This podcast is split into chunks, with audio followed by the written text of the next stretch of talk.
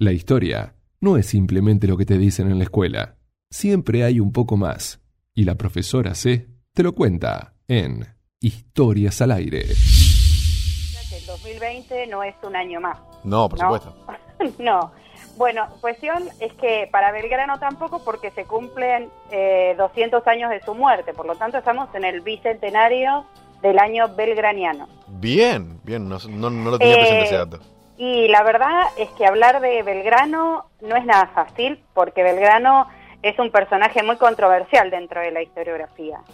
Eh, fíjate, por ejemplo, que eh, Alperín Dongui, eh, que es un historiador muy reconocido, eh, le dio lugar, a ver, viste que es el héroe de la patria, Belgrano es llamado héroe de la patria. Bueno, para Alperín eso fue una invención política, ¿sí? Y que la figura de Belgrano es producto de una instrumentación del Estado en pos de formar la identidad nacional. Claro, la, famo- famosa identidad, identidad nacional en la cual abordamos los feriados, por qué se dan en el año, en el ciclo lectivo y no en verano. Sí, sí, sí, sí. Y lo cierto es que si bien los usos de la figura de Belgrado han respondido a necesidades y coyunturas políticas determinadas, los hechos que están documentados nos muestran a un Belgrano hombre a través de sus acciones, sus vivencias, sus ideas, y esto nos lleva a afirmar que Belgrano fue mucho más que la creación de la bandera. Sí. Siempre lo tenemos a Belgrano con la bandera únicamente y la verdad es que la figura de Belgrano trasciende a la creación de la bandera. Es que es justamente de lo que estábamos hablando cuando hablamos de los feriados, bueno, valga la redundancia, Eh. ¿no? Cuando hablamos del feriado, dijimos que eh, el Día de la Bandera no era el 20 de junio, o sea, cuando se creó la bandera. claro. Fue en febrero, si mal no recuerdo. Exactamente. Claro, exactamente. un día en febrero se hizo la bandera y el 20 de junio es el fallecimiento de Belgrano. Exactamente, el Claro. fallecimiento. Bueno, desmitificamos Bueno, el feriado. La verdad que tenemos mucha tela para cortar con Belgrano, pero me pareció importante eh, abrir tres facetas de Belgrano. El Belgrano político, el Belgrano militar y el Belgrano hombre, que finalmente esas facetas se van a unir para dibujarte realmente lo que fue Belgrano. Ajá, bien, Eh, ¿Por cuál te, te gustaría comenzar? ¿Crees que empecemos por el político? dale. Bueno, mira, político, eh, Belgrano eh, proviene de una familia, provenía de una familia acomodada de la época, nació en Buenos Aires y en 1793 se recibe de abogado en la Universidad de Salamanca en España. Eh, recibirte en esa época eh, de profesional en Europa, obviamente te va a dar, le iba a dar mucho prestigio y la posibilidad de conectarse con pensadores, filósofos destacados y además eh, tener contactos cercanos al rey. Estamos hablando de época de la colonia, 1793. Claro, claro. Lo cierto es que además de formarse en, en- en cuanto a sus ideas y demás, el rey lo designa como secretario del consulado en Buenos Aires, lo que lo obliga a volver y ahí comienza un Belgrano que empieza a desempeñarse en la función pública. Bien. ¿Sí? O sea, por orden del rey de allá. por orden del rey de España. Mirá. Obviamente que eh, respondiendo, como él le dijo, como Belgrano le dijo a su primo Castelli, respondiendo a la meritocracia, palabra tan en boga ahora, ¿no? Sí, sí, ni me digas. Bien. Bueno, eh, la cuestión es que Belgrano, según sus contemporáneos, era un eh, joven de 24 años designado secretario del consulado, puesto que se creaba porque no existía ese puesto hasta el momento. Eh, y a partir de esa función pública, él comienza a plasmar todas sus ideas eh, que había comenzado a fortalecer en su estadía en España. Bien. ¿Querés que te cuente un poquito cuáles eran las ideas? Sí, sí, vos rienda suelta Bueno, mía mira. tenés. Te las voy a sintetizar. Para Belgrano, el verdadero camino hacia el progreso era la agricultura, la educación y la industria. Bien. Agricultura, educación e industria. Mira, él decía en sus memorias, la agricultura es el verdadero destino del hombre. ¿Sí? Claro. El cultivo de la tierra era sinónimo de progreso y civilización. Y la educación un elemento determinante, porque significaba, según su propia este, ideología, eh, eficiencia, creatividad, desarrollo del potencial humano y algo muy importante para la época que era libertad. Claro, claro. Sí, sí, sí. ¿sí? Desde el consulado creó muchísimas escuelas, abogaba por la gratuidad de la educación. Fíjate vos que estamos hablando del año cerca del 1800 que en realidad la gratuidad de la educación se lleva adelante en 1880. Es decir, Nunca- 70 no, años no después. estamos, no estamos cerrando si decimos que, el, que Belgrano fue un adelantado a su época. Fue un adelantado. Pero ¿qué pasa con Belgrano? Chocó con los intereses del virreinato. Y sí, Obviamente la corona no iba a apoyar eh, esas este, ideas locas que él había forjado en una Europa revolucionaria. claro. ¿Sí? A, ver, para situarte, en Europa, Revolución Francesa, en las colonias de América del Norte, independencia de los Estados Unidos y demás. Claro, una, una de sucesos que iban, iban haciendo al desemboque. Exactamente. Y él abogaba eh, por otras actividades como, por ejemplo, que yo, no sé, creó la escuela de comercio, la escuela náutica, abogó para la mejora de los caminos, eh, fomentó la inmigración eh, y además mejoró el puerto de Buenos Aires, la navegación de los ríos y él era amante de los eh, de la prensa, por lo tanto impulsó la creación y la difusión de periódicos. Bien, bien, Sí. bien, bien, bien. ¿Hay algo? Podemos disentir en que si hizo bien, si está bien o está mal, podemos cuestionar a Belgrano. Pero este Belgrano, que eh, es prácticamente desconocido, tenía una visión muy clara de cuáles eran los problemas que tenía que resolver para que Buenos Aires saliera del atraso, o el Río de la Plata, mejor dicho, saliera del atraso en el que estaba. Ajá. Eso es indiscutible. Él tenía muy clara esa idea. Bien, bien, bien. ¿Sí? Sí, sí, sí, sí. Pero Belgrano no solamente eh, estuvo atrás de un escritorio, porque en 1806, cuando vienen las primeras invasiones inglesas, no dudó en incorporarse a las milicias criollas y formar parte de lo que fue el, el ejército de patricios. Un, Creado o sea, por San Martín. Belgrano fue tanto ideológicamente como militarmente un defensor de la patria. Exactamente, eso no lo podemos discutir. Piñeiro, que es un eh, eh, historiador eh, bastante haber reconocido en el ámbito académico, eh, decía que eh, la pasión por la política y la economía con la carrera militar eh, se confluían para plasmar lo que es lo que fue Belgrano.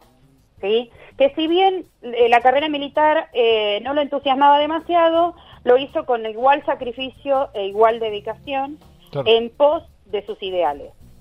¿sí?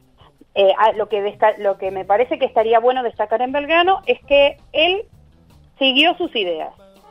Sí, sí, sí. ¿Sí?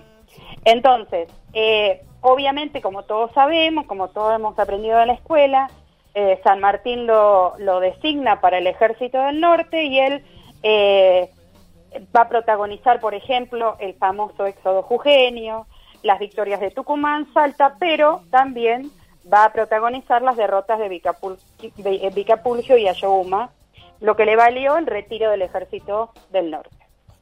Bien. ¿sí? En 1816 va a participar activamente del Congreso de Tucumán, pero fíjate que estamos hablando de eh, cuatro años de su muerte. Un Belgrano que estaba bastante enfermo para ese entonces. Claro. ¿Sí? Sí, sí, sí. Como premio de los triunfos de Tucumán y Salta, la Asamblea del año 13 le otorgó a Belgrano, mira, 40 mil pesos en oro. ¿Sí? Pero fíjate que él, de, eh, cuando obviamente le asigna esa, esa, ese dinero, lo dona para la construcción de cuatro escuelas públicas en Tarija, Jujuy, Tucumán y Santiago del Estero. Eso lo aprendimos todos en la escuela. Lo que no nos dijeron en la escuela es que Belgrano murió sin haber cobrado un centavo de todo ese dinero. Claro. ¿Escuchaste claro. lo que te dije? Sí, sí, sí, sí, sí. Bien. Igualmente, el triunvirato y los gobiernos sucesivos eh, hicieron uso de, esa- de ese dinero para diferentes cosas, menos para la construcción de esas escuelas. Claro. O sea, eh, no cumplieron ni siquiera la voluntad. Ni siquiera la voluntad de Belgrano. Claro, Sí. claro. Bueno, hasta acá no te dije mucho, eh, mucho más de lo que ya este, venimos sabiendo de la escuela, ¿no? Exacto. Pero hay una parte que está buena, que me parece que es la nota de color que a la gente le interesa escuchar. ¿No? Y a vos también, puede- ¿o ¿no? Puede ser, ¿No sí, sos sí. un poco cholulo? Y algo, todos tenemos algo. Ey, todos, tenemos, algo. parte, ¿no? bueno, mira, te voy a hablar lo que se ha contado en innumerables novelas históricas. Por ejemplo, Florencia de la Canale lo cuenta muy bien en su novela eh, Amores Prohibidos, eh, las relaciones secretas de Juan Manuel Belgrano. Uf. Ah, bueno, mira, eh, si hay que caracterizar a Belgrano, se lo tiene que car- caracterizar como un hombre muy galante, amante de todas sus mujeres. Casi se lo coloca, mirá, en el lugar de Semi Don Juan. Ah, bueno. Ah, bien, bueno, pero era muy discreto y cuidadoso con sus prioridades. Y la prioridad de Belgrano siempre fue su compromiso con la labor pública, que todo el tiempo eh, lo antepuso ante cualquier interés personal. Y eso obviamente está documentado en sus memorias, por ejemplo. Sí, sí, sí. ¿Sí? Bueno, eh, muchas mujeres lo codiciaron. Imagínate que Belgrano, a pesar de medir unos 60 aproximadamente, era rubio y de ojos azules, con los bucles ensortillándole eh, Un- la cabeza. Un príncipe azul. Más o Un menos. principito. Bueno, unos 60. Además, patriota, soldado, intelectual, abogado. Un hombre imponente, eh, claro. Bueno, ¿no? Claro, claro. Bueno, entre todas las mujeres, yo elegí dos particularmente, que me parecieron las más este, destacadas porque fueron las, las madres de sus hijos. Vi- claro, sí, está bien. ¿Sí? Bien. Válido argumento. Bueno, mira, la primera fue Josefa Dascurra. Y vos te preguntarás quién era esa mujer, ¿no? Obviamente, una mujer de la alta sociedad, casada con un español, pero este español en plena época revolucionaria huyó a Europa y la abandonó. Ah, bien. ¿sí? Entonces ella queda con las eh, características de una viuda para la época, Claro. Bien. ¿sí? Sí, sí, sí. sí. Bien. Obviamente que quedó encandilada por esos ojazos azules que yo te decía y lo sigue al ejército del norte a Manuel. Allí comienza una relación de la cual queda embarazada, ¿sí? No era conveniente presentar a un hijo de Belgrano y Josefa de Ascurra, dadas las condiciones en las que estaban, ¿verdad? Claro. Claro, claro, claro. Entonces, lo primero que se le ocurrió a Josefa es entregar a su hijo a su hermana Remedios, que estaba muy bien casada con un exitoso estanciero de la época. Yo te voy a decir el nombre a ver si te suena. También se llamaba Manuel, pero este era Juan Manuel de Rosas. Ah, bien.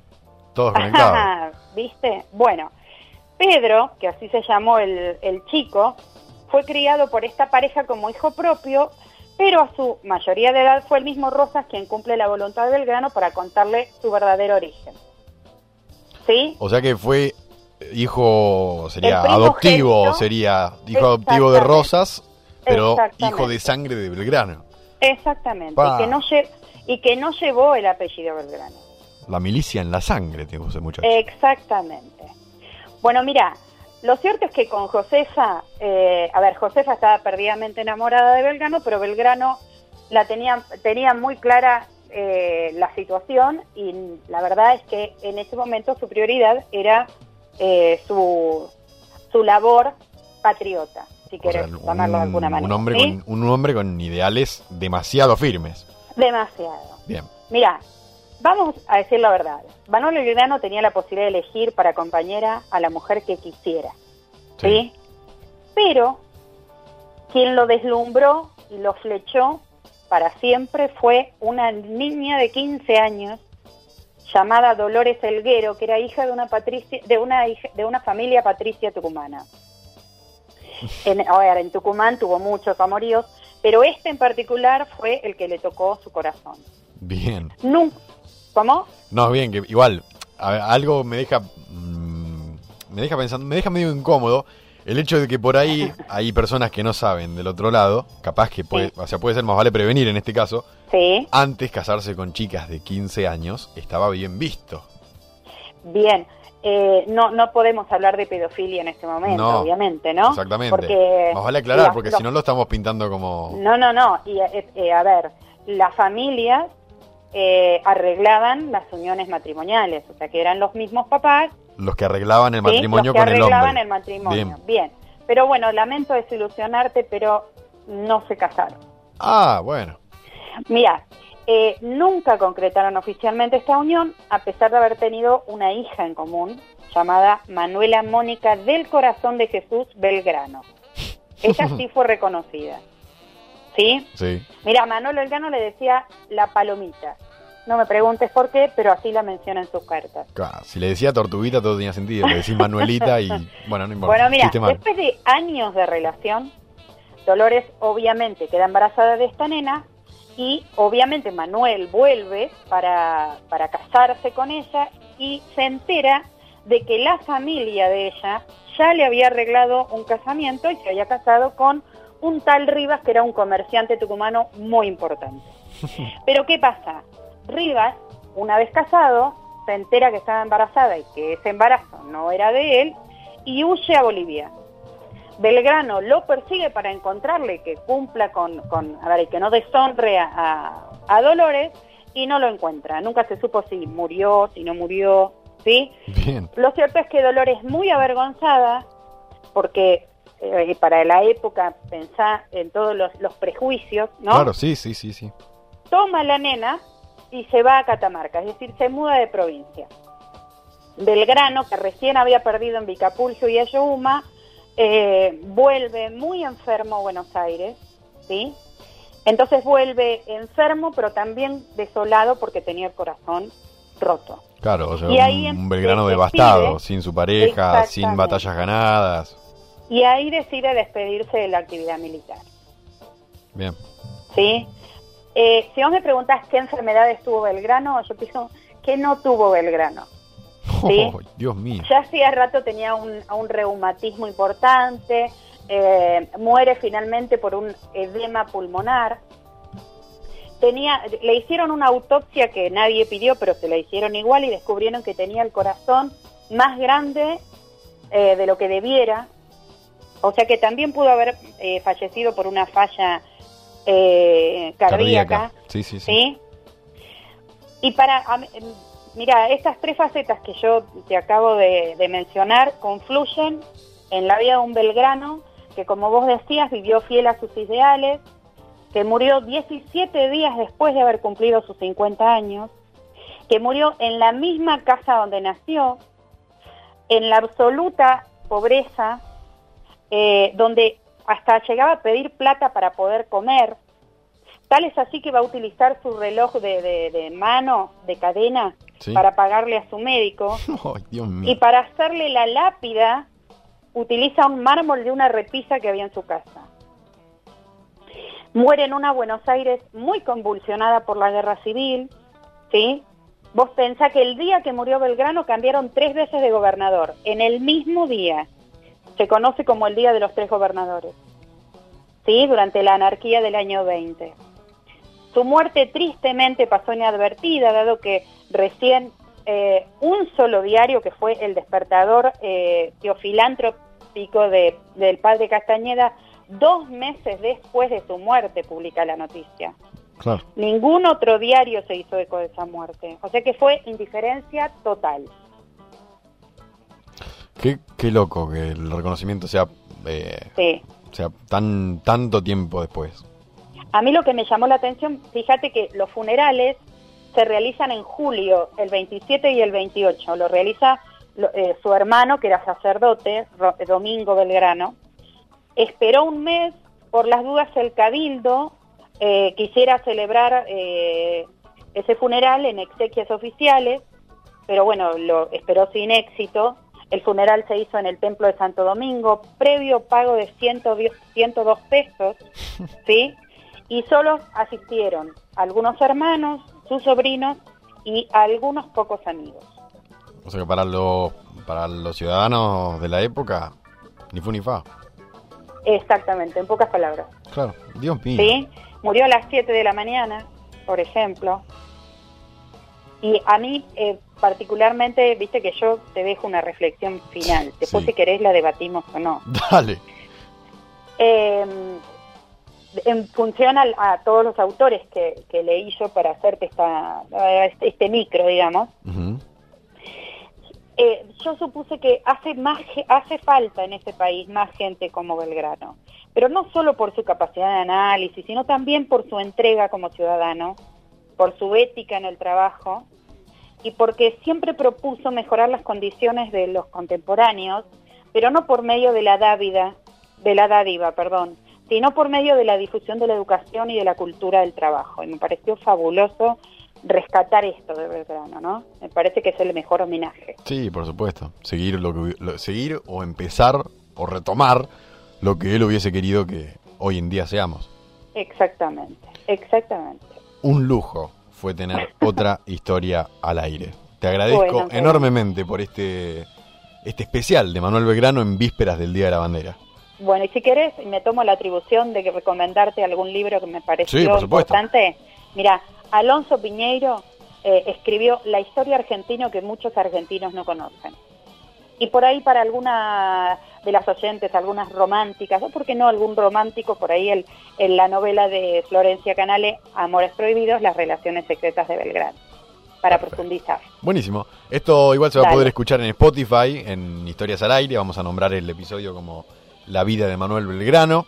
Y, bueno, nada, la verdad agradecerte me queda por este espectacular bloque en el cual hablamos de cosas conocidas y no tan conocidas de nuestros símbolos patrios.